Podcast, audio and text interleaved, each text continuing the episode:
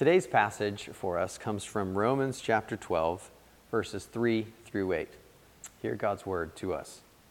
For by the grace given to me, I say to everyone among you, not to think of himself more highly than he ought to think, but to think with sober judgment, each according to the measure of faith that God has assigned.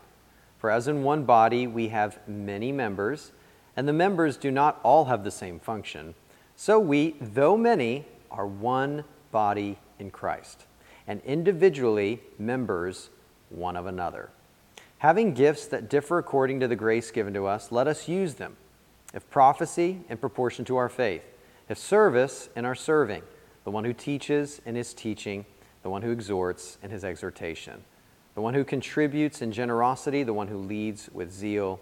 The one who does acts of mercy with cheerfulness. This is the word of the Lord. Thanks be to God. Let's pray together. Dear God, thank you for your word. Thank you that it is both timely and timeless. Now, by the power of your Spirit who brings your scriptures to life, may you guide us as a community of faith, although scattered across the city. United together in your word, may you train us, may you shape us into who you've called us to be, not just what you've called us to do. We are your people, and so we long for our ears and our eyes to see and to hear what you long for us as we seek to grow into Christ likeness. Thank you for this moment. Thank you for your promises to speak to us even now. In Jesus' name we pray. Amen. A question has been in the back of my mind, and I wanted to share it with you. What if everything we know or knew about addiction was wrong? There's a fascinating TED talk from a few years ago by a gentleman by the name of Johann Hari, where he asks this question. And he does a significant amount of research, and his thesis was pretty astounding to me. He said, We have a certain way of thinking about addiction. And he dives into it specifically with the example of drugs, okay? He says, Often when we think about breaking down addiction to drugs, we think about a couple different categories. We think, one, about helping someone make the right decision, right? To not engage certain substances. And how do we do that? One is through education, by detailing out and educating someone on how that substance will slowly destroy their body over time. And then on the other side of this decision making matrix, we have what are called penalties, such that if you make a decision towards a certain area, there is a rule of law which will punish you for pursuing that particular substance. So, incentives to make a good decision, as well as education to inform you what happens when you make a bad decision, and punishments to keep you from making a poor decision. Now, when none of that works and we find ourselves falling into addiction, then the response is, well, if we can get your chemicals right, you know? So this is, for example, when somebody's fallen into drug addiction, they might go through detox, a period of time where their chemicals begin to regulate, their body begins to regulate, and hopefully, over a memory of this really painful experience, they will now make the decision not to return to those particular drugs. Now, that's not all wrong, and actually, there's a lot of truth there, but there is something drastically missing. And the question he raised is where did we get this idea for change? And how do we get this idea for bucking addiction? It really comes from experimenting on rats. This is going to be an interesting sermon today. It comes from experimenting on rats. And really, some of the most groundbreaking research was in the 20th century where they would put a rat in a cage by itself and give it two water bottles. One water bottle was plain water, the other water bottle was laced with either cocaine or heroin. Nearly every time, given enough time, uh, the rat would find itself over to the water bottle number two with the heroin or cocaine and overdose. To which they, you know, come to see the addictive nature of certain substances. Until someone said, Has anyone noticed that this rat is by itself in a cage? Like, is that really a desirable place to live? So, one gentleman thought, Hey, I'm going to make a different environment. He was a professor, Bruce Alexander, Professor Bruce Alexander. And he said, Well, I'm going to create what's called Rat Park. It's kind of like rat heaven. It's got food galore, it's got toys, and a bunch of other rats to do a bunch of things with, okay?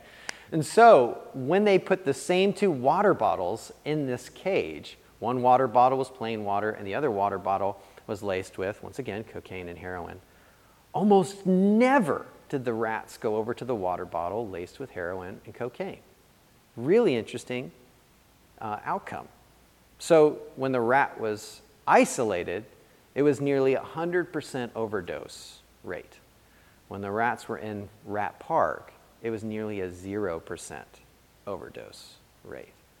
The one major distinction isolation. The rats in Rat Park had opportunities to make connection and attachment with others. And this has been a groundbreaking understanding to how we navigate addiction as a human society. And there's been study after study after study that has constantly come back to the importance of connection in fighting addiction. To the point that even the country Portugal has actually no longer outlawed any illegal substances, right? So all substances are now legal. And instead of leveraging those resources as a nation to enforce outlawing drugs and bringing about those punishments, they leverage those resources to bring connections and cultivate connections with addicts and various communities. Just a fascinating insight overall and how we think change happens and how it can inform our broader process. Now, this may seem like a new insight to us, but the importance of connection in every human relationship and for us to have connected relationships has always been core to the Christian narrative. And it's always been right at the center of what the New Testament authors are pointing to us for our human flourishing. And we're going to see that as we continue to unpack our series, We Can Change. Now, every single one of us um, longs for this abundant life in some way, shape, or form. That's why you're watching today, because you long for something in your life to grow. You, for you to grow into greater Christ likeness, there's an area of brokenness or pain, or even there's an area of joy that you'd love to continue to expand in your relationship with God and others and the broader society. And what we've begun to understand in our series of We Can Change is number one, we saw in week one, that only love can change you. It starts with an attachment with God, this connection with God, and His radical initiatory love that brings about a new possibility for you and for me as to what's possible for us as human beings. Week number two, we talked about how we change. And we saw that you can't change any part of you without employing every part of you. We need to engage our whole body and our whole mind in this change enterprise. That's how God wants to bring about change in you and me, is through our whole bodies. And now in week three, we're talking not just about individual choices, but we're talking about how this change cannot last in isolation. So, week number three, here's our big idea that we're going to see anchored in Scripture this morning, and it's this Your change needs a we, not just a me. Your change needs a we, not just a me. Your change isn't up to just you, it requires others in your life. Now, you still have individual agency to bring about change, and that's what the first two weeks we're focusing on your responsibility. But these next three weeks are really leaning into the importance of being in a community and how these attachments to others have a drastic role as to whether or not our change goes the distance. Sound good? All right, well, let's take a look together. If you haven't already, turn with me in your Bibles to Romans chapter 12, verses 3 through 5. Romans chapter 12, verses 3 through 5. And the Apostle Paul writes, For by the grace given to me, I say to everyone among you not to think of himself more highly than he ought to think, but to think with sober judgment, each according to the measure of faith that God has assigned. For as in one body we have many members, and the members do not all have the same function, so we, though many, are one body in Christ, and individually members one of another. Now, it's important to understand the argumentation and the logic here of Romans chapter 12. Romans chapter 12, verse 3 begins with a really important word for. It's this explanatory for, this context of all that the Apostle Paul is talking about in verses 3 and following Come with the understanding that you're already presenting your body as a living sacrifice, as we saw in verse 1, and you're being transformed rather than conformed to this world, being transformed by the renewing of your mind. What's the context in which those two things are taking place? Here in community, what the Apostle Paul metaphorically describes as the body And this is absolutely brilliant the way he lays this out. And this is why this is so important that our series is entitled We Can Change, not I Can Change, because we need each other. So, what is this body? We need to understand what it's not and what it is. And so I always like to go the via negativa, the way through the negative first, and understanding what this body that the Apostle Paul describing is describing is not. Okay? And here it is. This body is first not a gas station, all right? So he's describing this church community, and it's not a metaphor of a gas station where you come expecting to just get filled up. Fill me. You're expecting everyone else to fill you up so you can go about your life your way the other six days or how many days that you feel like you need to make it in your life. That's not the body he's describing. Secondly, he's not describing the body as like a Netflix subscription, right? Where you just come and you gather together so that people can entertain me. You know, they're doing all the things that make me feel good. They're, they're saying a couple words around a message that really tickle my ears and affirm the values I already hold. And they have a couple songs and so on that sound really beautiful. No, no, no, no, no. That's not what this body is. And thirdly, this body is not a drugstore. Okay, this isn't a place where you just get fixed up so that you can go back and carry out your agenda, right? And all three of those metaphors, it's about me, me, me. But that's not who we are. That's not what this body is meant to be. You see, I want you to say this after me. Yes, even in your home, even if you got other people around you, I want to encourage you because there's power in actually verbalizing our identity. This is important. Repeat after me. We are not a people who waits for everyone else to fill, entertain, or fix me. Say that again after me. We are not a people who waits for everyone else to fill, entertain, or fix me. That's what this body is not. So, if that's not what this body is, what is this body? Okay? The body, just in its very illustrative format, like in understanding what the body is, the body is mutually dependent, right? Each part of the body needs the other. We see this when you look at any sort of interconnection of the body. The hand, if it's going to get any sort of nutrients, it has to be connected to the forearm, which is connected to the elbow, which is connected to the bicep, right? You start thinking about that song you learned as a kid, you know? The right arm's connected to the left, whatever the song is. Wow, that really butchered that. But you get what I'm talking about. So we know that you have to be interconnected. You have to be connected if you want to be able to survive. A hand that's cut off, that's off by itself, cannot survive. It has to be interconnected if it wants to receive resources. And really, what the Apostle Paul, just by giving us this metaphor of seeing the church as the body, we're meant to see that we need each other to grow. If we're going to grow in healthy ways, we have to be mutually dependent upon one another.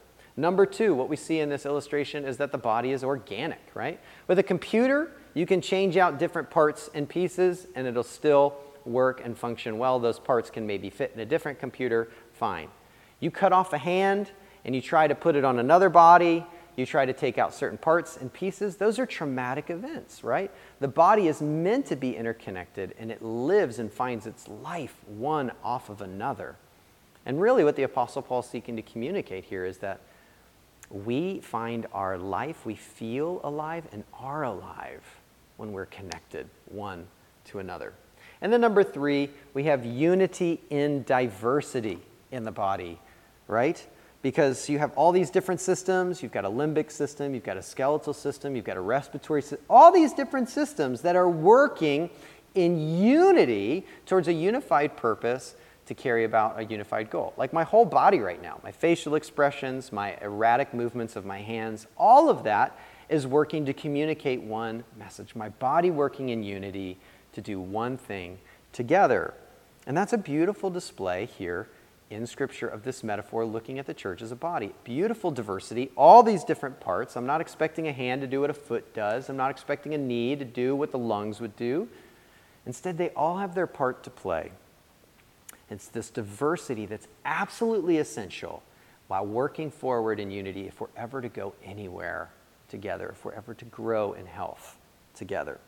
And so, this is what all this means, right? If we understand what this body actually is, then we need to understand that we are a people a diverse people who pursue each other's growth.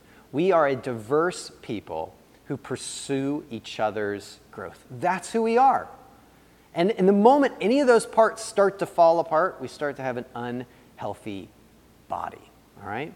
So, this is the community that we're actually called to actually experience growth in. This is what it's supposed to look like.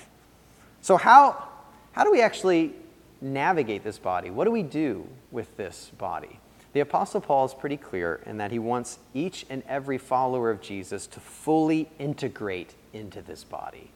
There's no framework across the New Testament of this isolated Christian just trying to do their own things because they disagree with the rest of the body or going to look for a body that will fit their preferences and their particular style.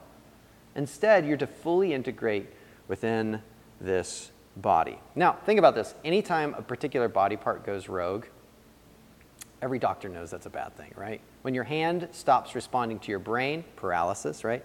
Not a great thing. When your immune system starts to attack healthy cells, an autoimmune kind of condition, not a great thing. There are these moments when our body begins to go rogue against itself and it slowly begins to deteriorate rather than experience flourishing. Instead, we are to fully integrate into this body in diversity and pursuing each other's growth and realizing our unique position towards a common purpose, which is God's mission. And how we actually integrate involves two things, okay? Two specific helpful steps as we think about connection at the center of this change enterprise that the gospel calls us to. The first thing, if we want to begin to experience change, if we want to be fully integrated into this body, we need to, number one, attach to other members. Attach to other members. Look with me here at verse 5 again. The Apostle Paul. So we, though many, are one body in Christ, and individually members one of another. You both have the personal responsibility, but also the integration into the whole, individually members one of another. Think about this.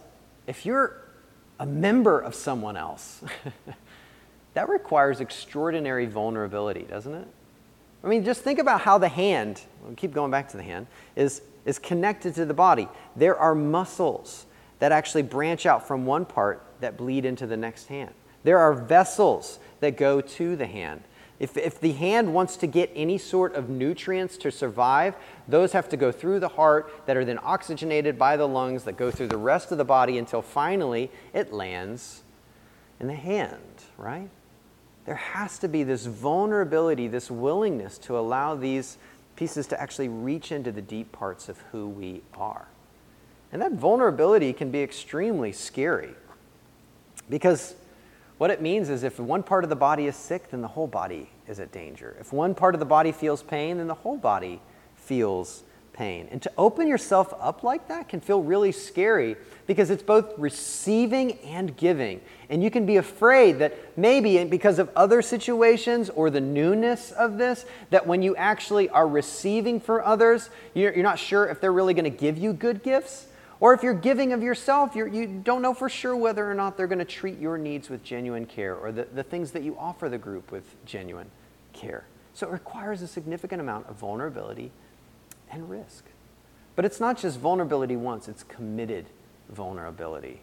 It's time that it takes to build these relational um, histories and these places where you're slowly building trust as you open yourself up a little bit and people care for you in the midst of your vulnerability, you're slowly willing and able to open up further.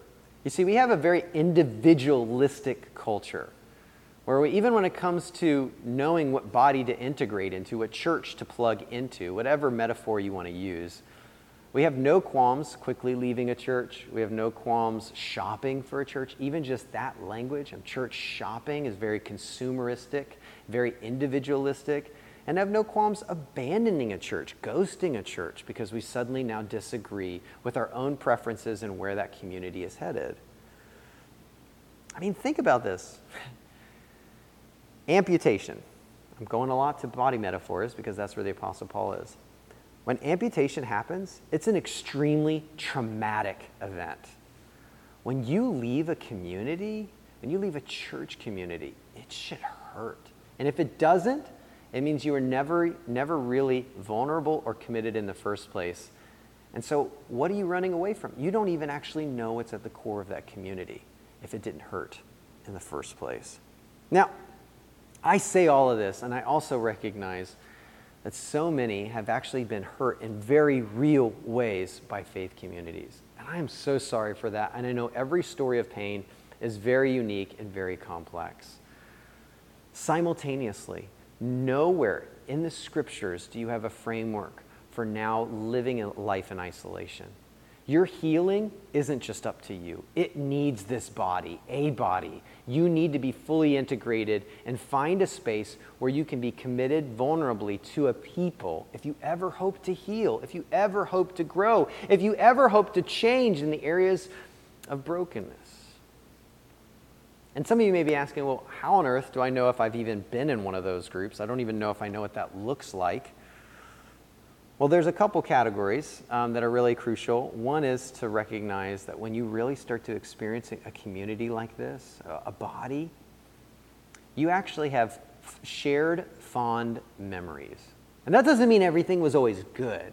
That might mean you had enough trust that someone was able to call out your spiritual sickness, and instead of excluding you from the group, the connection became deeper, their commitment came to you deeper such that they were wa- willing to walk through the mess with you. That's beautiful. Don't you want people in your life that can really see death in you and say, This needs to change, and I'm willing to go through it with you no matter what it costs? You know you've experienced this kind of body when you have like these fond, hey, remember when that happened moments? When you can all look around each other and say, remember when that, remember when that, and you, you all are sharing this moment of joy, these shared fond memories. And listen, this is so important. The reason this vulnerability and this commitment is worth it is because that's where God's life dwells. He works through others to bring life. He's not calling you to isolation so that He can meet you in the darkness. He's calling you into the light to be surrounded by a new family, that a body, so that those vessels and the, and the various nutrients can come through others to bring you life. And we'll miss it if we allow our cultural uh, identity of individualism to dominate.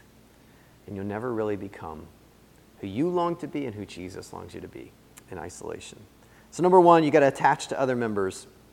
Number two, you need to flex your strength for the whole. Look with me at verse 6.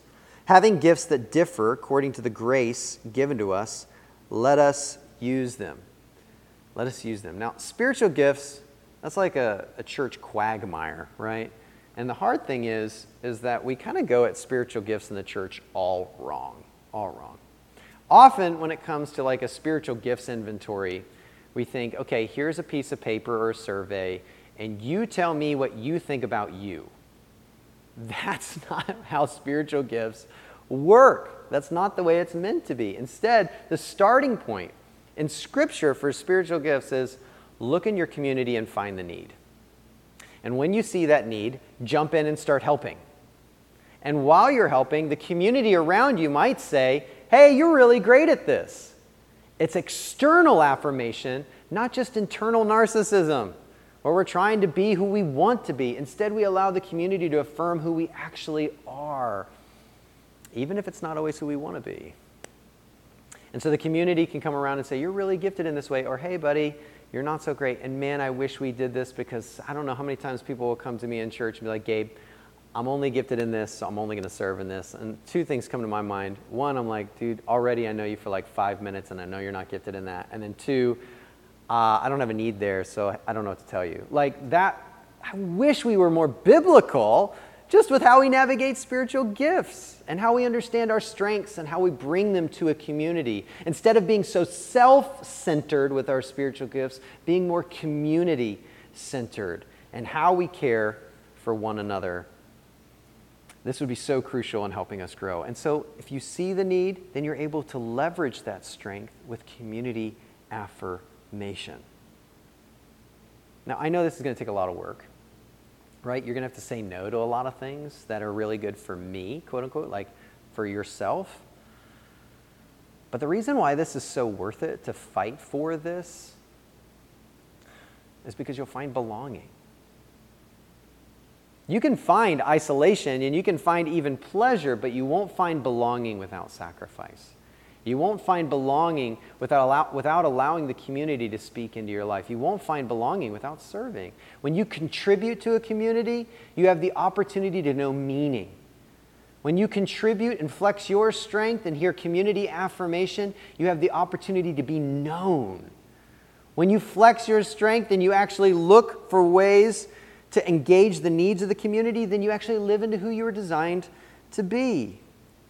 And you want to know how like some markers as to whether or not this is true, like if you've been in a, in a body that's really resembling this biblical category, it's this. You start to see spontaneous actions of love one towards the other. You start to receive it. It's like people don't even have to ask you questions. They start to know you so well, and they start to leverage their gifts for you and your good. And then there come, there come these moments that pop up in other people's lives, and you just see an opportunity without them even asking, and you spontaneously jump in with who God's designed you to be and serving and caring for them. This spontaneous actions of love one towards another that become a catalyst for joy. That's the kind of body that Jesus is designing that is the catalyst, this crucible for change and for growth. And if you haven't experienced a group like this, you need to ask why. Now, there are a lot of reasons why that may be true, but maybe, just maybe, it might be because you've never been vulnerable. You've never been committed in vulnerability over time. Maybe you came in trying to find a place to glorify yourself rather than looking for the needs and how you might serve the community. If you have had a community where you've experienced some of these things, praise God. But if you haven't, ask those questions first. Because listen, I don't know what you're going through. I don't know where you feel stuck. I don't know where you long for change or transformation or where you're hungry to be more like Jesus. But what you need to know is that we, your change must always, always, always include a we, not just a me. And in order for that to happen, you need to have a biblical category for what it looks like to belong to a body. And not just what it looks like to belong to a body, but to fully integrate into a body by attaching to others through these committed, vulnerable avenues where you're opening yourself up more and more as time goes on. And then you're flexing your strength for the whole, not to, to kind of put yourself on a pedestal, but instead to be able to contribute to the needs of that community and so experience and receive and give spontaneous actions of love. This is the kind of crucible that Jesus is designing. I'm going to stop. Did it stop? Okay let's just stop it and then I'll finish. I'm at the conclusion, so.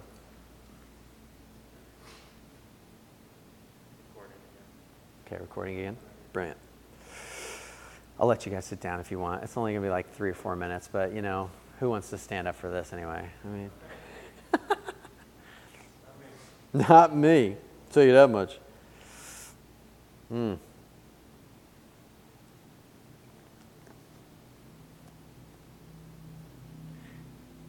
For that noise to go by.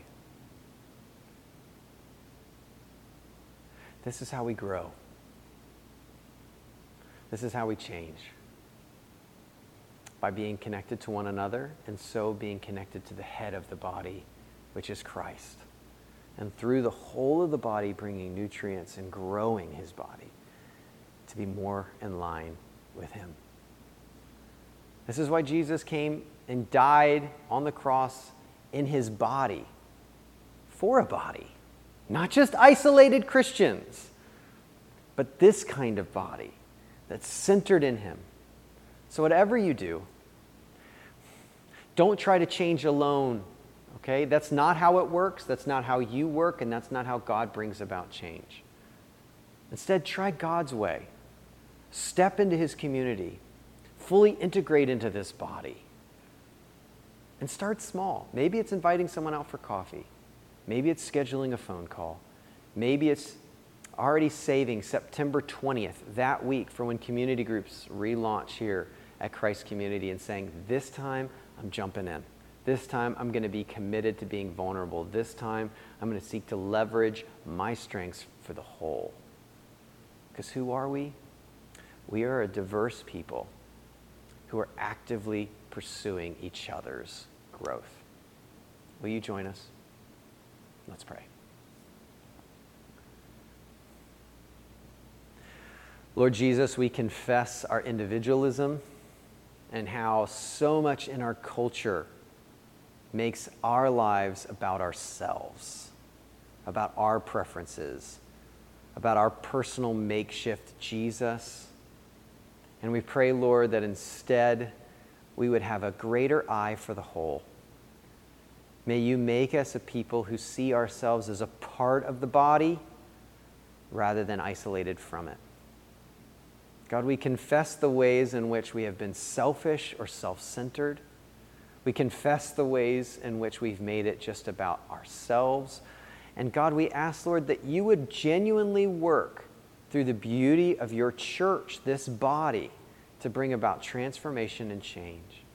That this community would be a place where love and joy and peace and patience and kindness and goodness and gentleness and self control would grow, that, that we would have the environment where your spirit can do what only He can do, not only in us as Christians, but among us as Christians.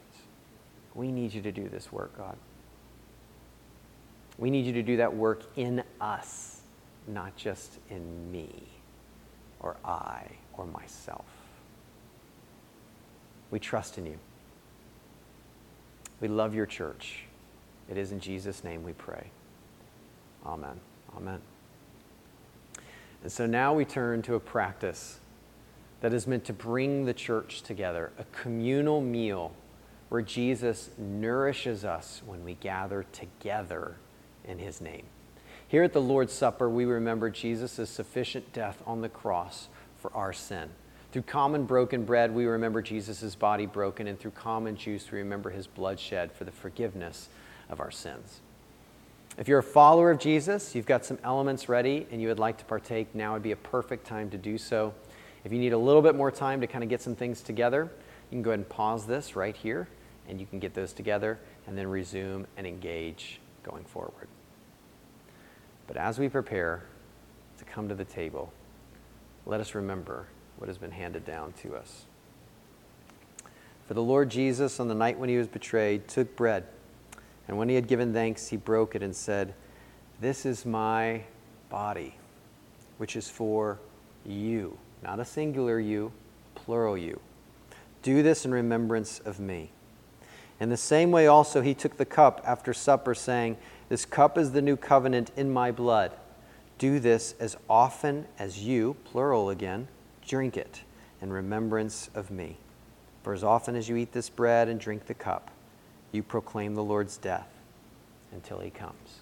Whenever you're ready, eat and drink the proclamation of who our Jesus is among one another.